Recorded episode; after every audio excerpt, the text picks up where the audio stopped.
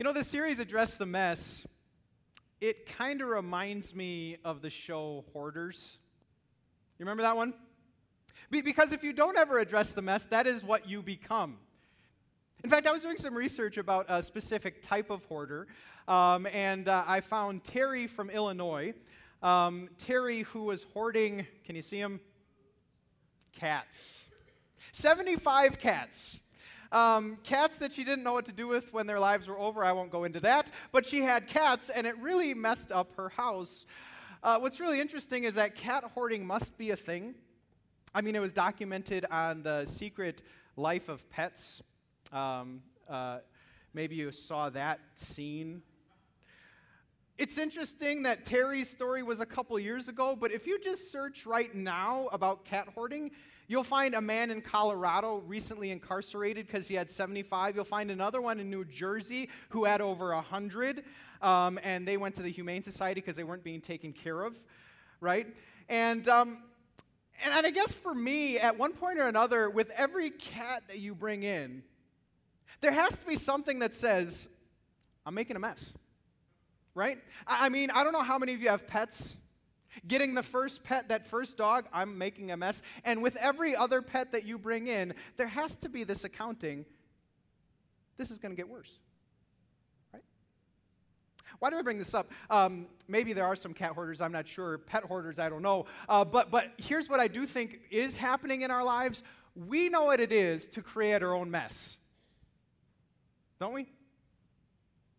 For example, um, maybe it was dating a while back and you knew someone who was a hot mess and they invited you or asked you and your better sense says no i'm not going no that's gonna i know it that's uh-uh but you say yes anyway Maybe for you, it's a financial mess and you're shopping and you're like, but this looks so good. I know we don't have money, but it looks so good. And so you swipe it anyway to deal with the mess later. Uh, maybe it's on a weekend and um, you have the gift of alcohol, which in moderation can be okay, but you know you're at your limit and you say, well, let's just do one more.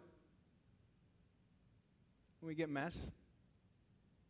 In fact, what, what I think we are by nature is this young guy. See, we have mess all around us. We have the sand, we have all the opportunities. And what we often do is we like to pick up the sand and put it in our hair. We like to put it in our shirt. We like to rub it all around, right? And so, my very first simple takeaway is this you can avoid a mess by not making one.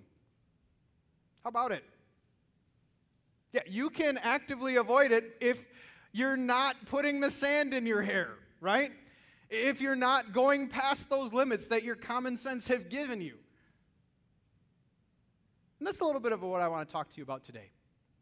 How do we avoid making our own messes? And I'm so glad we have the Word of God to direct us because the Word of God is so helpful.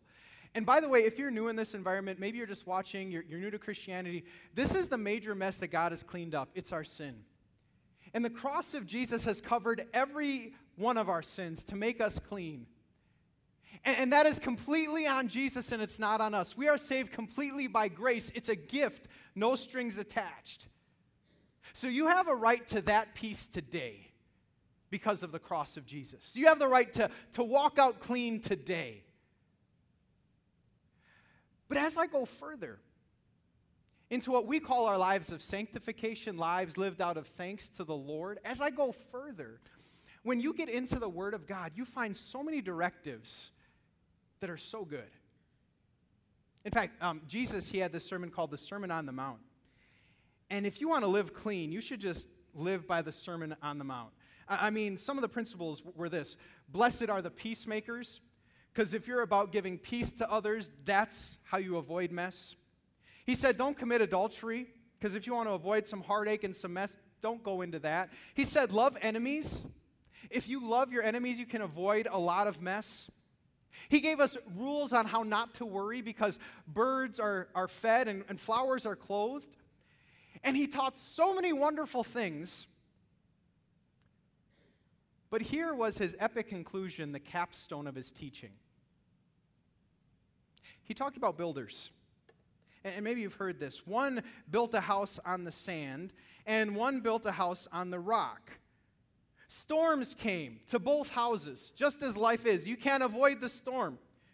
You're, you're either in a storm, coming out of a storm, or approaching a storm. That's life. And when the storm came to the house built on sand, do you know what happened? Mess. Utter debacle. When the storm came to the house that was built on the rock, what happened? It stood. It avoided falling. And here's what Jesus had to say about that. Jesus said, So this is what it's like. Therefore, everyone who hears these words of mine and, can you say this with me, puts them into practice is like that man who built his house on the rock. See, it isn't just enough to know what to do, it's how you actually do it. if you want to keep it clean in your life, it, it is about actually implementing the Word of God that you know and have kept in your heart. In fact, Jesus' brother named James, he said this as well. Uh, James, he put it this way He said, Do not merely listen to the Word and so deceive yourselves, do what it says. And so that's what I want to talk to you about today through the lens of God's Word. And welcome again to our series, Address the Mess. If you were here last week, uh, we started with ourselves. We had this concept that we're all messy, we're all dealing with something. And as we get into it even more this week, I wanted to share with you kind of one big principle, one big takeaway that if you consider it and follow it, you can avoid a ton of messes. So, to get into it, we're going to read from the book of Galatians, Paul's words to Christians in Galatia. And out of respect for the word of God, I'm just going to invite you to stand. So, here Paul says, Do not be deceived. God cannot be mocked. A man reaps what he sows. Whoever sows to please their flesh from the flesh will reap destruction. Whoever sows to please the Spirit from the Spirit will reap eternal life. Let us not become weary in doing good. For at the proper time we will reap a harvest if we do not give up. Therefore, as we have opportunity, let us do good to all people, especially those who belong to the family of believers. This is the powerful word of God. Did you see the principle? It's the principle of reaping and sowing, that we reap what we sow. Before you sit down, can you just say out loud or to someone next to you, Jesus sowed something for you?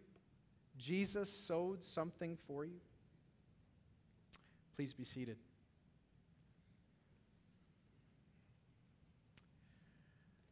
So I'm just wondering how many of you have ever heard of karma? Yeah? Uh, karma is this idea of what comes around goes around. Um, and, uh, and, and really, we use karma in a lot of different circumstances. Um, uh, for instance, if you're involved in a hit and run, and that person did not own up to what they did, uh, those who believe in karma will say, well, they have something coming to them. Um, it, it's a reason that we put good into the world. You put good in and you get good out, is a phrase that people say. I came across some uh, real life examples of karma, and uh, one example was um, this man who was homeless.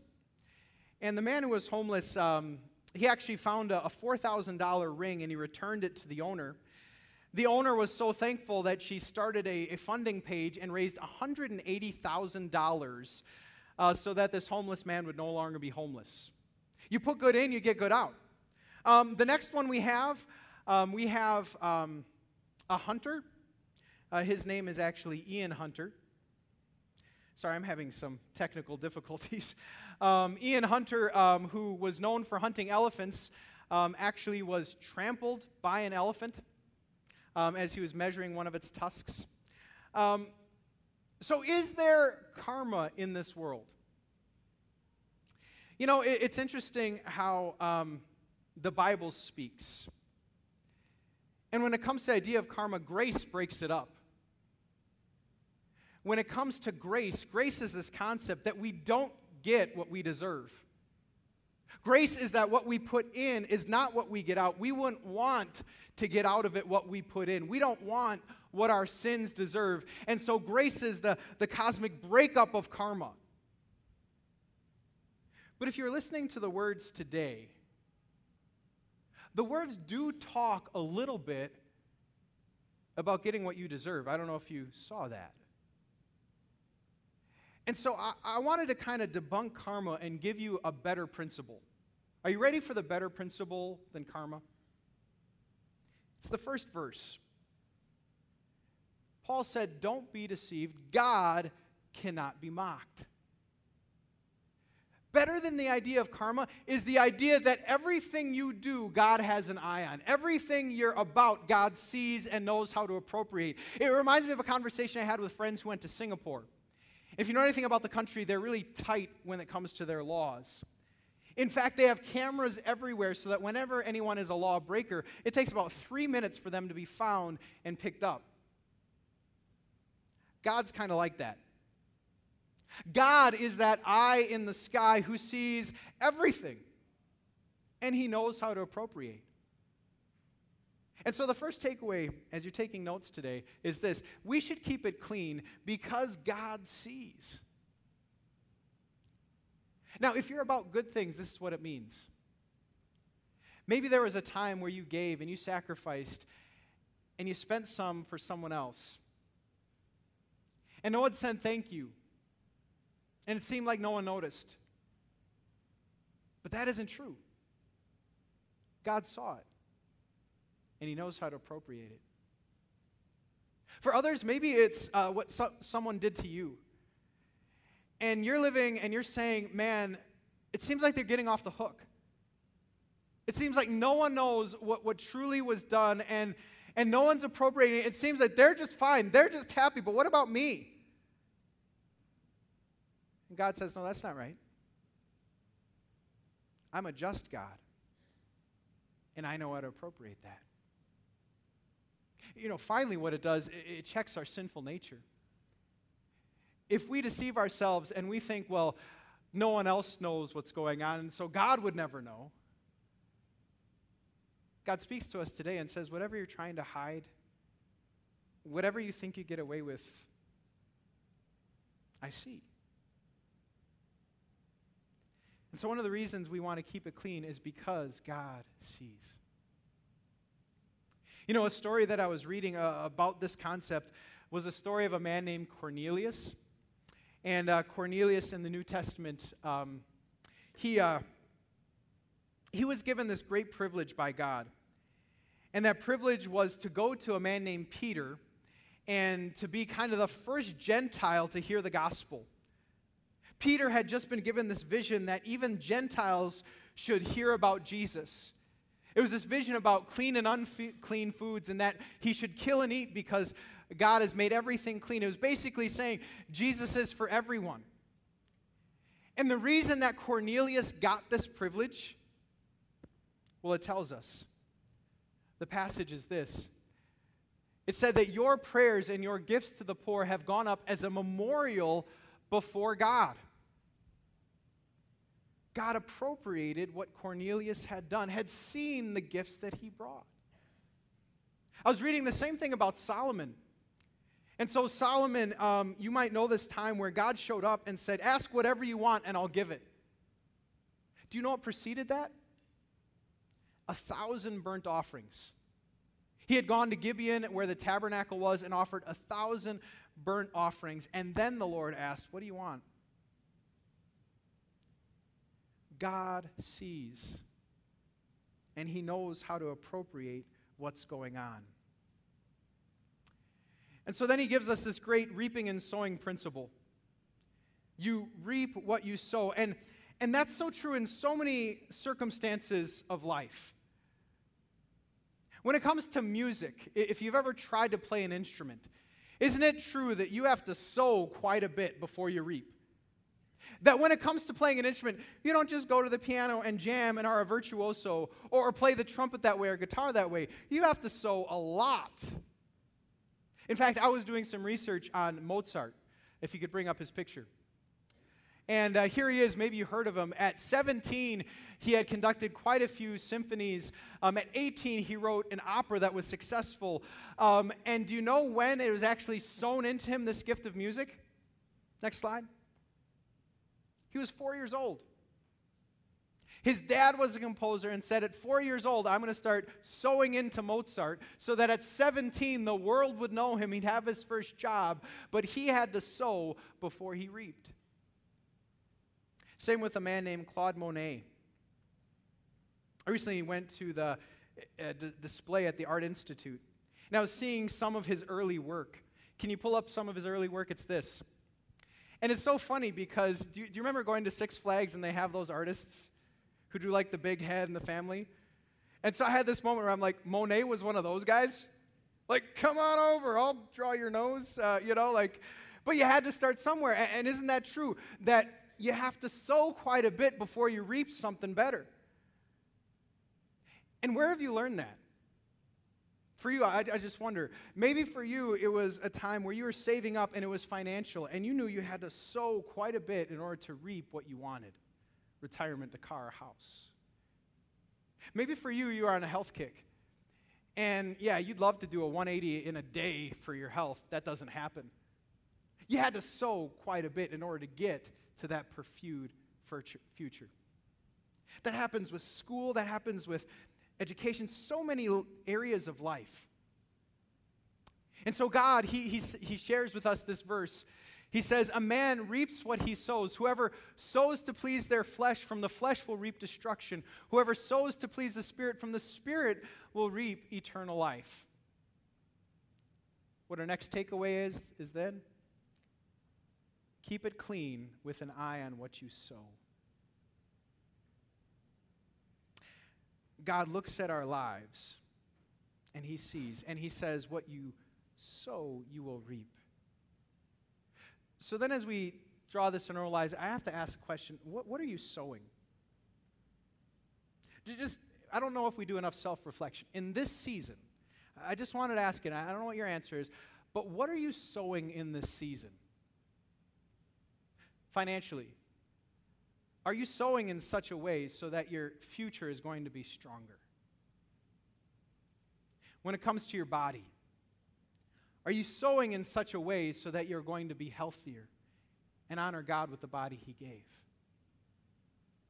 When it comes to your relationships, are you sowing with love and patience in such a way that you're going to reap strong, beneficial, fruitful relationships in the future? What are you sowing? But as we gathered in church, you might know as a pastor, I think the, the top, the biggest thing we should always keep our eye on is spiritually. Right now, when it comes to your relationship with the Lord, what you're doing, what you're about, are you sowing strength for the future? In the way you pray, in the way you read the word, in the way you dedicate yourself to making Him come first over everything. Love God with all your heart. Are you sowing a strong spiritual life for the future that you can reap those results? Or is it possible that we're sowing rotten things? Is it possible that, that what we're doing might lead to reaping some rotten fruit in our relationships, in our spiritual circumstances, by what's going on in our life? You know, I was reading the cautionary tale of David. Maybe you know his story. And a lot of it is good. He was a man after God's own heart. But I remember uh, reading this verse and it kind of struck me like, uh oh. It said when he became a king, he took with him many wives. And that's when I said, uh oh. Now, number one, because I'd read David's story before. But number two, just let me ask you, what would many romantic relationships lead to? You don't have to watch The Bachelor to figure this one out. If you have many romantic relationships, aren't you by nature of that sowing disharmony? Aren't you by nature of that? Doesn't something say you're sowing jealousy and you're going to reap that rotten fruit?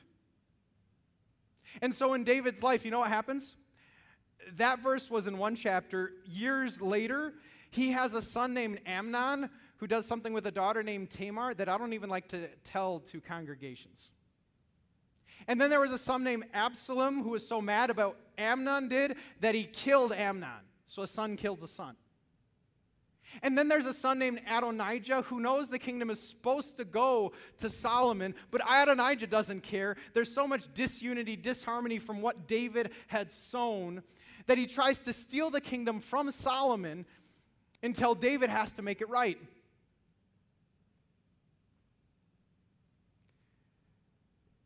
And so, for all of us, do we know what it is to have sown something and reap the rotten fruit of it? Unfortunately, according to the sinful nature, we know it. But did I tell you about grace? Because grace breaks up this hard and fast principle of reaping and sowing. Grace is what sinners need, and it's what we find in Jesus Christ. I want to tell you something that breaks up this principle. This promise in Second Corinthians, look at what it says. You know the grace of our Lord Jesus Christ, that though he was rich, yet for your sake he became poor, so that you through his poverty might become rich. Jesus had sown so that he could reap eternal glory and power and might. And yet he gave it all up and he sowed something for us here. He sowed righteousness and forgiveness for us. And the gospel is this the gospel is that Jesus reaped what sin sowed on the cross, so sinners could reap what Jesus sowed from the cross. And we build our, our message, our church, on this story that God doesn't treat sinners as we deserve. None of us could stand if that was the case. He treats us so much better than we deserve. And you are forgiven and you are clean. Maybe if you're watching online, this is the biggest thing you need to take away today, and you've been trying so hard to keep it clean, and you know you haven't. And I'm here to tell you, Jesus again has covered your sin and has made you right with a holy God. But before we go, there's still so much good here. There's so much we can apply when it comes to our lives of sanctification and reaping and sowing. And so, to continue, I wanted to tell you a story of a a time I tried to create a, a beautiful birthday memory. Um, I know right now to celebrate birthdays, you just go on Facebook and you write on Facebook, happy birthday, and go from there. Um, but before there was Facebook, I remember a relative being over at our house, and we were having a conversation about favorite foods.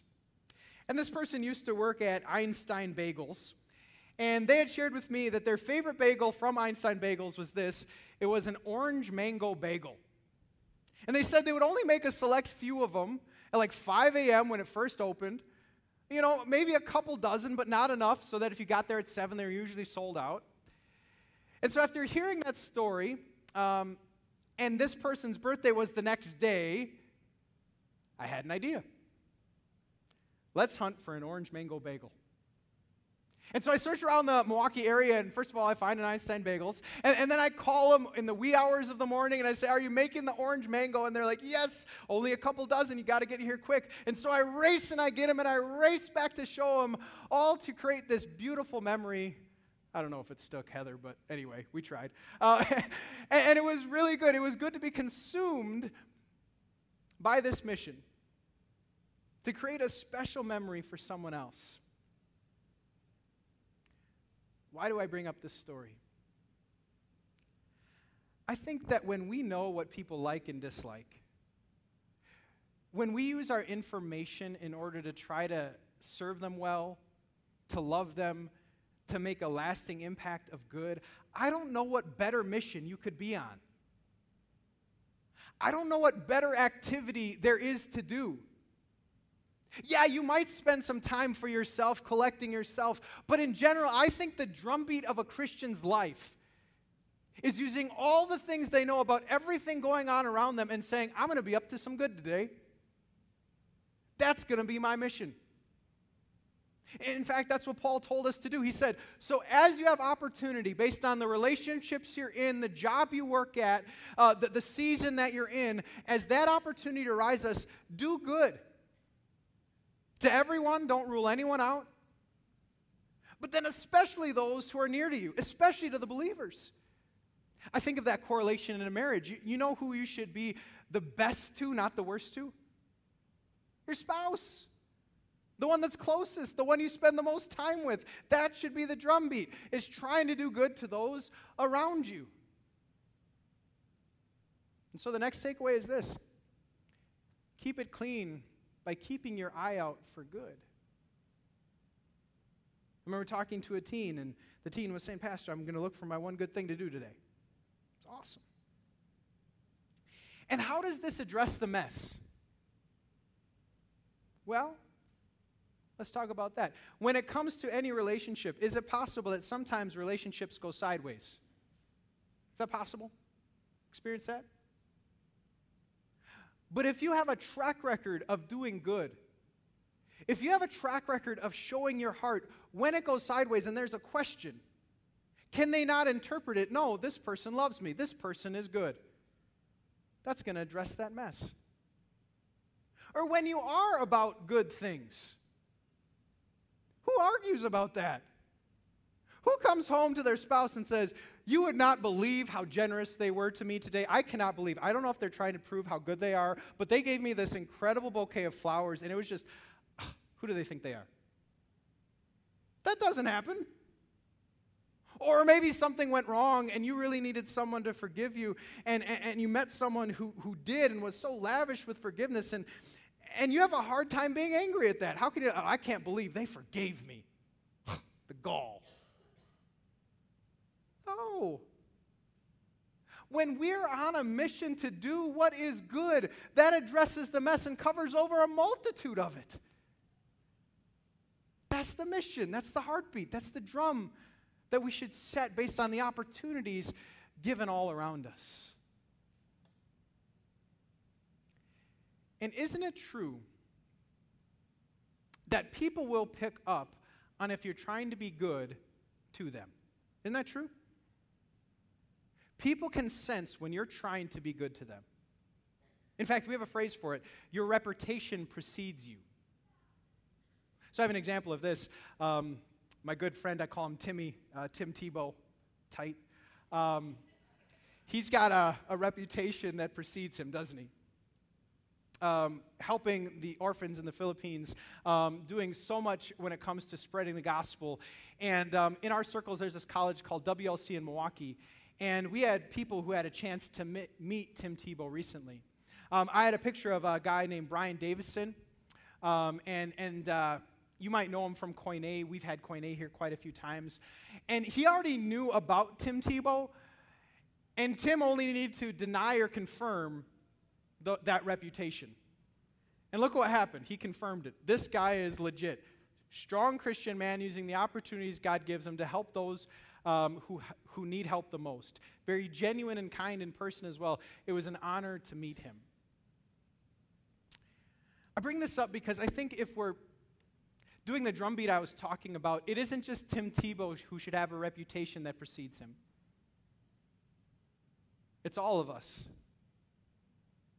who go into our familiar relationships and have a reputation for doing good. It's all of us who go into the workplace and people just know we're trying to be good. It's all of us who go back to neighborhoods and they know you're trying to be good to them. We should have a reputation that precedes us as we try to sow the good. But a final takeaway it's one of the promises that gives us so much hope. It's this idea of harvesting. And I know if we were maybe even 100 years ago, this would make a lot more sense. Um, I have a picture of scattering the seed. And, and so, if you're farming, you might know if, if you scatter seed over 50 acres versus five, when you scatter over 50, you're going to expect more of a harvest than over five. And, with that principle, then, it, it kind of tells us well, how much good should we about? When should we give up? Um, when is enough? How much do you want to reap? How generous should I be? How kind and patient? How forgiving should I be? Well, how much do you want to reap? How many people should we reach as far as sharing the gospel? Um, how much gospel should we share? How many different avenues? Well, how much do you want to reap? Because look at what God promises. Don't become weary. Don't become weary in doing good. For at the proper time, when God says it's time, you will reap a harvest if you do not give up. And so the final principle is this keep it clean because God promises a harvest. It's one of the reasons we call the second pastor. Because God in Scripture had this promise you know, the fields, they're ripe, but those workers, they're few. If you would send out more workers into the harvest field, then the sheaves could be brought in. God keeps his word on the promise. And so I wonder where that's prompting you. Maybe it's an area of service, and you're like, you know what? I am just done serving the Lord. Someone else, right? And maybe God is nudging you, okay, you know what? There's seasons, but what do you want to reap? Because if you're still about the good, what you can reap is the harvest. Maybe for some of you it's generosity, and you're like, ah, how generous should I be? Do I really want to stretch myself that far?